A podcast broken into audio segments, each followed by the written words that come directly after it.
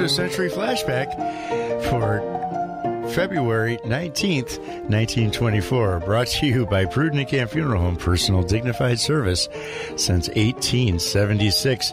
Well, an overland auto was stolen. That's right. Howard Rainey of 229 Caledonia Street reported to police that his overland automobile, license number 2572635 was stolen from in front of the Hodge building last night. Not happy about that at all. And a card of thanks uh, from the Thomas Harper family for all the friends and members that showed up for their family's funeral this week. Century Flashback has been brought to you by Prudent and Camp Funeral Home Personal Dignified Service since 1876.